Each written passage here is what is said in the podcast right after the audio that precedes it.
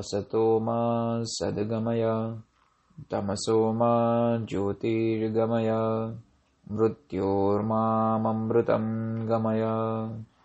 यो वेदादो स्वरप्रोक्तो, वेदान्ते च प्रतिष्ठितः, तस्य प्रकृतिलीनस्य, स परः महेश्वरः, सदाशिवोऽम्। ॐ शान्ति शान्ति शान्तिः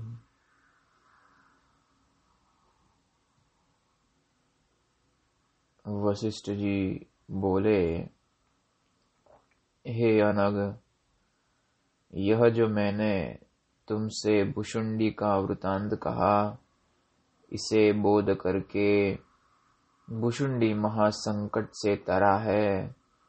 इस दशा को तुम भी आश्रय करके प्राणों की युक्ति से अभ्यास करो। तुम भी भुषुंडी की नाई भव समुद्र से पार हो गए जैसे भुषुंडी ने ज्ञान योग द्वारा पाने के योग्य पद पाया, वैसे ही तुम भी पाओ। और जैसे प्राण अपान के अभ्यास से भुषुंडी को परम तत्व प्राप्त हुआ, वैसे ही तुम भी अभ्यास करके पाओगे। विज्ञान दृष्टि जो तुमने सुनी है, उसकी और चित्त को लगाकर आत्म पद को पाओ। फिर जैसी इच्छा हो, वैसा करो। राम ने पूछा, हे भगवन, पृथ्वी में आपके ज्ञान रूपी सूर्य की किरणों के प्रकाश से मेरे हृदय से अज्ञान रूपी तम दूर हो गया और अब प्रबुद्ध होकर अपने आनंद स्वरूप में स्थित हुआ हूँ। मैंने जाने मैंने जानने योग्य पद को जान लिया, मानो दूसरा वशिष्ठ हो गया हूँ। हे भगवन, यह भुषुंडी का चरित्र आपने परमार्थ बोध के निमित्त कहा। अब मेरा प्रश्न यह है कि रक्त, मांस और अस्थि का शरीर रूपी ग्रूह किसने रचा है? कहाँ से उपजा है?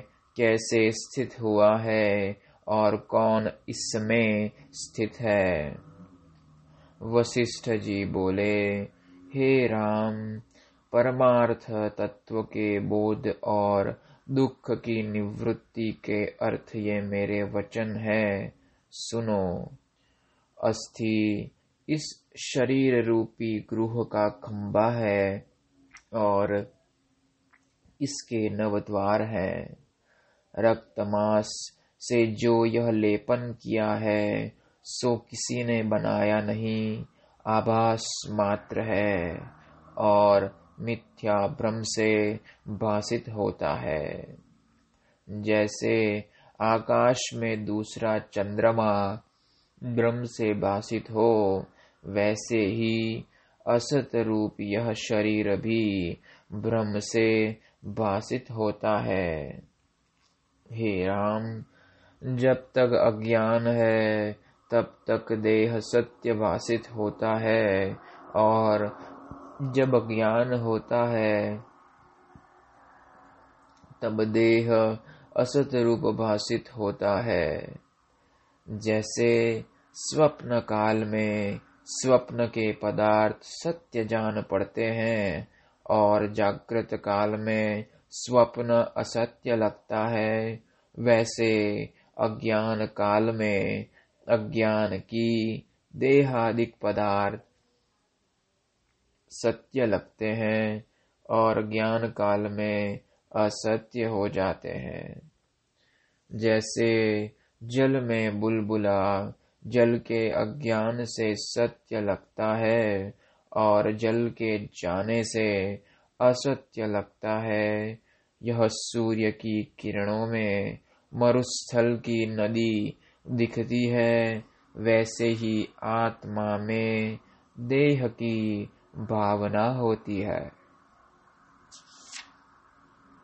हे राम, जो कुछ जगत प्रपंच भाषित होता है वह सब आभास मात्र है और अज्ञान से भाषित होता है और अहम त्वम आदिक कल्पना सब मनोमात्र मन में फूरती है।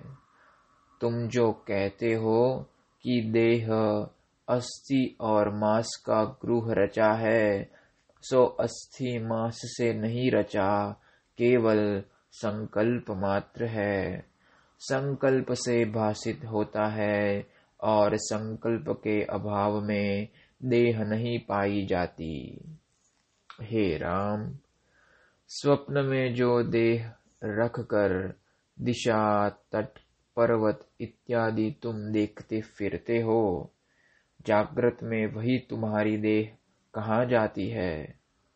जो देह सत्य होती तो जागृत में भी रहती। जीव मनोराज्य से स्वर्ग को जाता है तथा सुमेरु और भूमिलोक में फिरता है। हे राम, इन स्थानों में जैसे मन का फूरना देह होकर भाषित होता है, सो असत्य रूप है। वैसे ही शरीर मन के स्फुरण मात्र है। वैसे ही शरीर मन के स्फुरण मात्र है।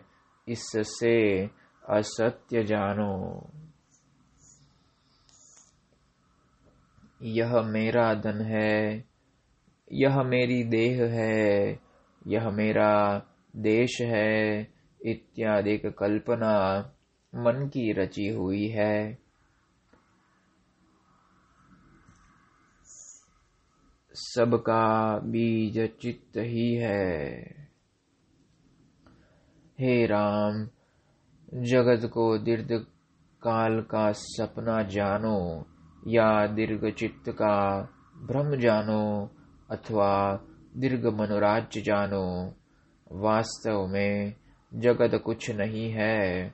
जब जीव अपने वास्तव परमात्म स्वरूप को अभ्यास करके जानना, जानता है, तब जगत असत्य रूप भाषित होता है।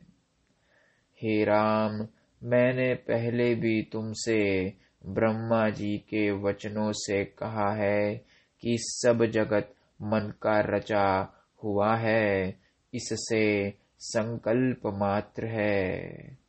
चिरकाल के अभ्यास से सत प्रतीत होता है। जब दृढ़ प्रयत्न से पुरुष को आत्म अभ्यास हो, तब असत्य जान पड़ेगा।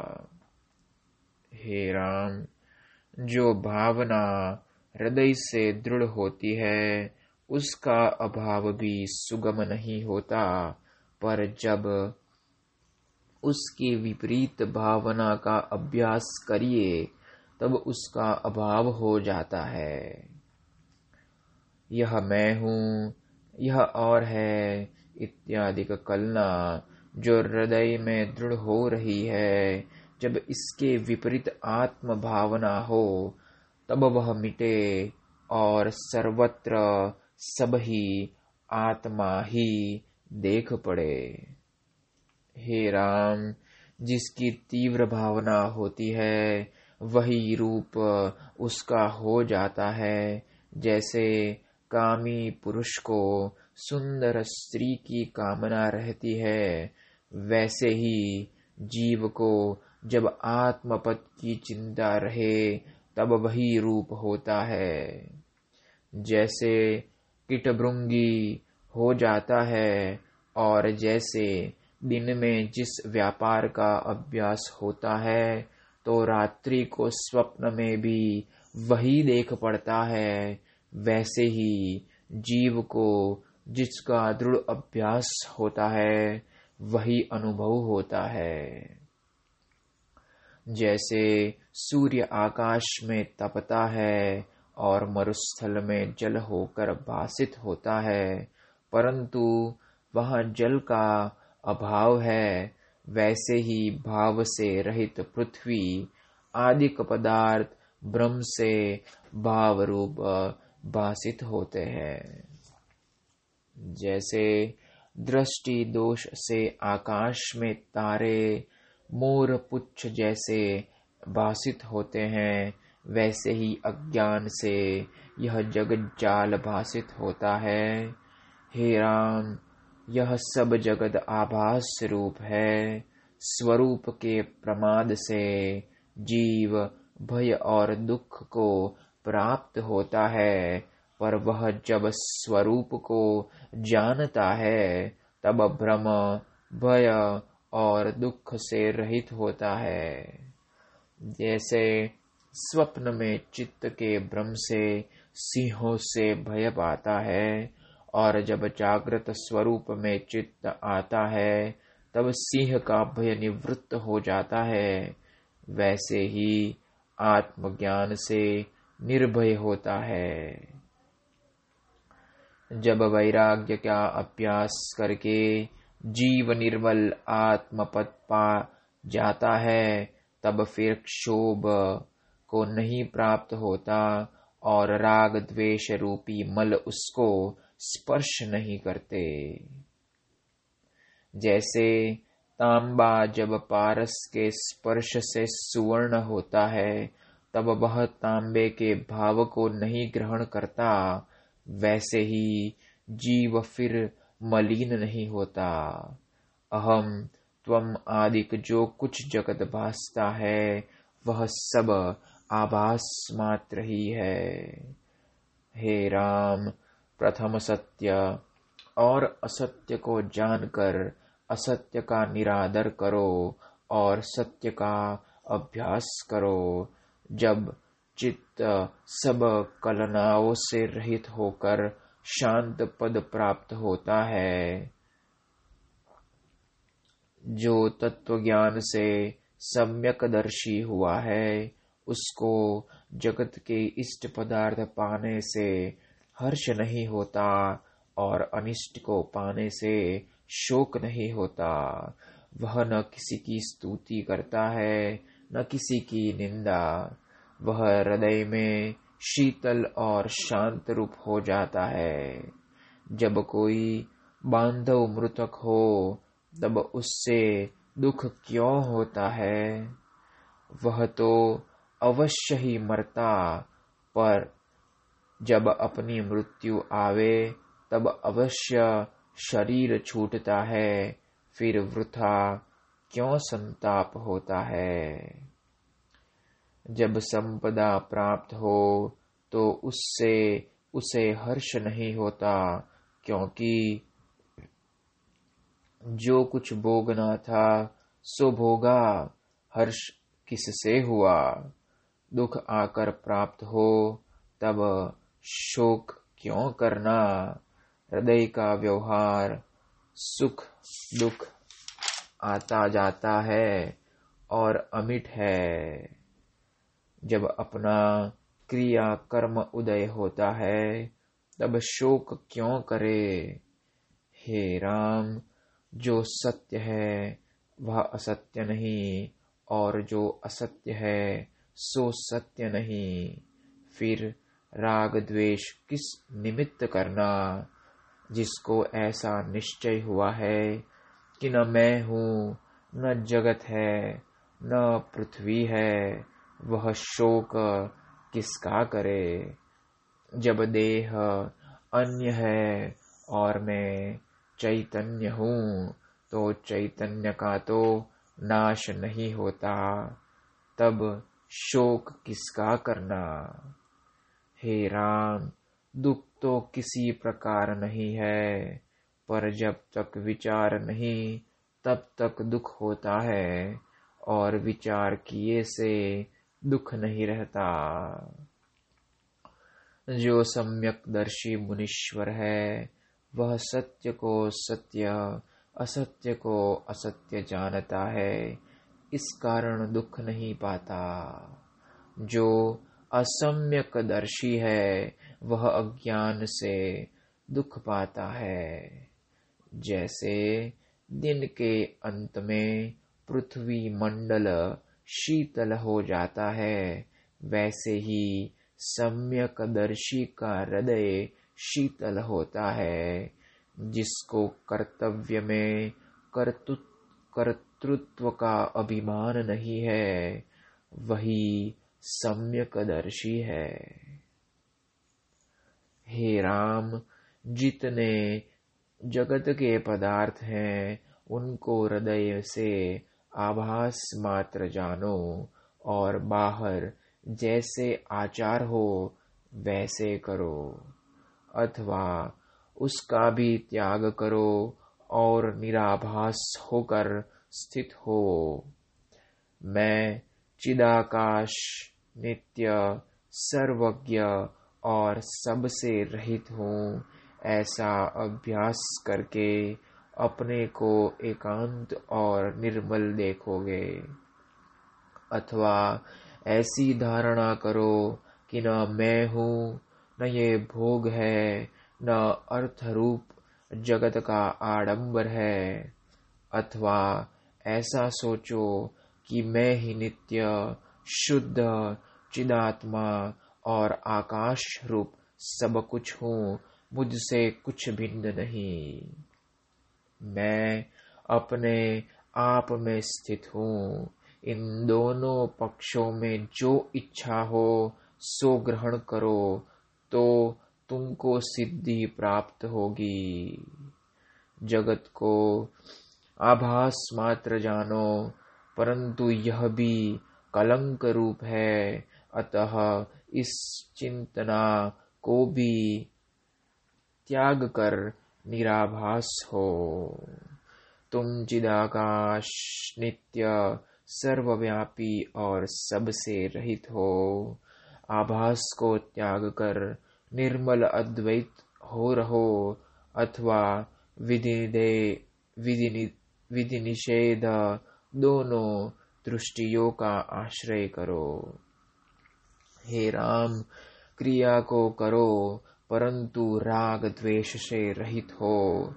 जब राग द्वेष से रहित होगे, तब उत्तम पदार्थ ब्रह्मानंद को पाओगे। जो सबका अधिष्ठान है, उसको पाओगे। हे राम, जिसका हृदय राग द्वेष रूपी अग्नि से जलता है, उसको संतोष वैराग्य आदिक गुण नहीं प्राप्त होते।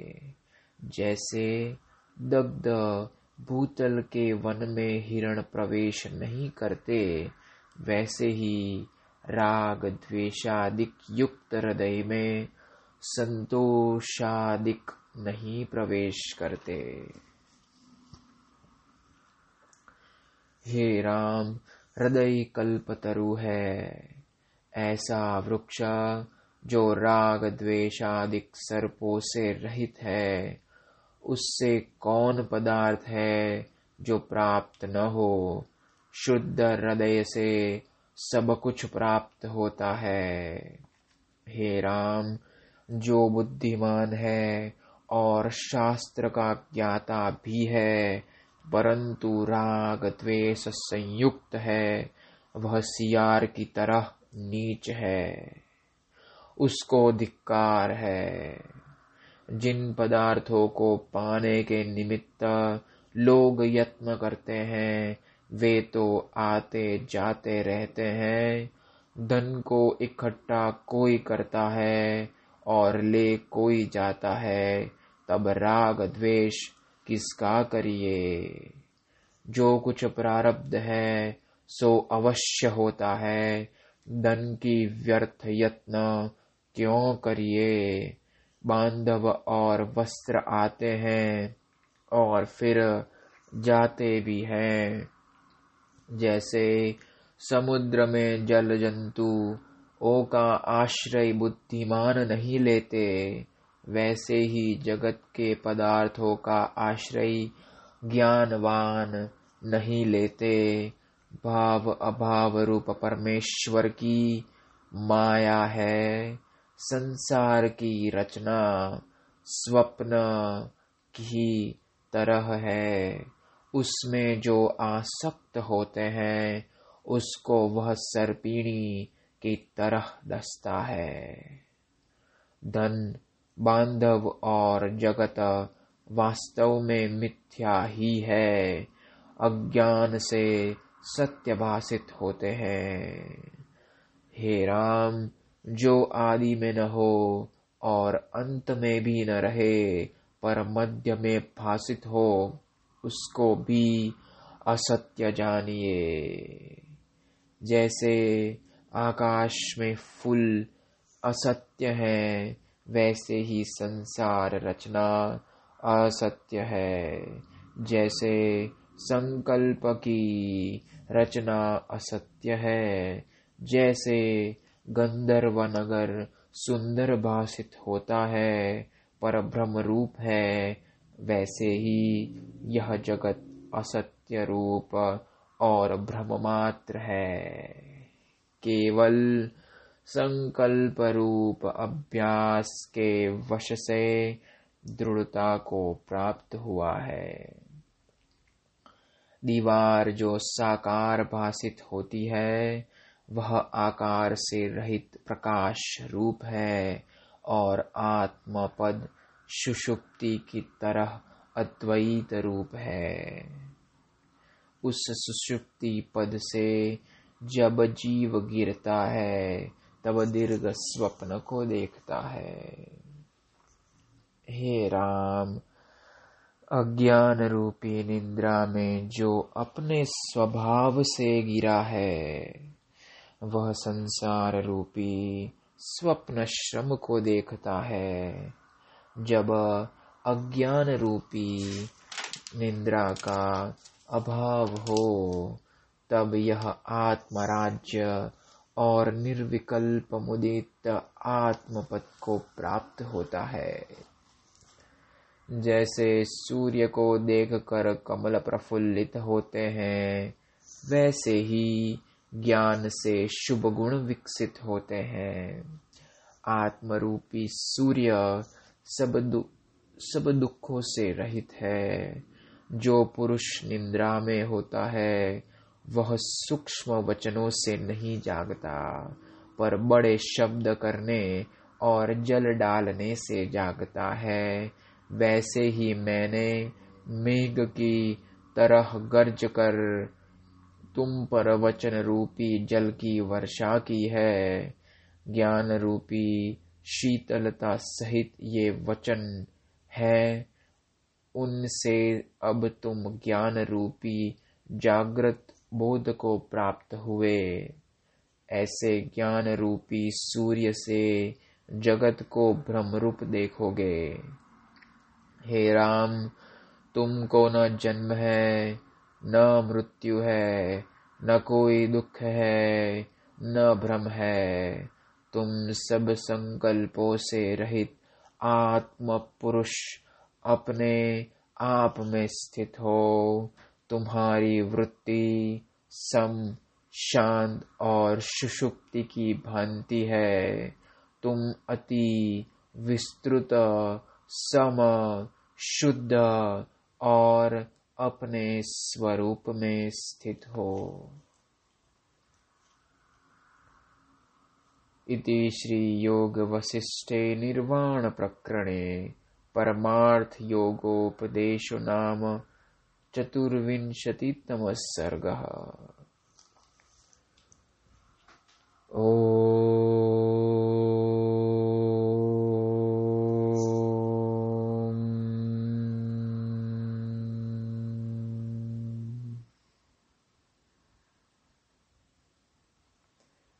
पूर्णमदः पूर्णमिदम् पूर्णात् पूर्णमुदच्यते पूर्णस्य पूर्णमादाय।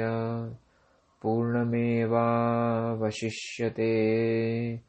ॐ शान्ति शान्ति शान्तिः। श्री सद्गुरुदेव भगवान की जय।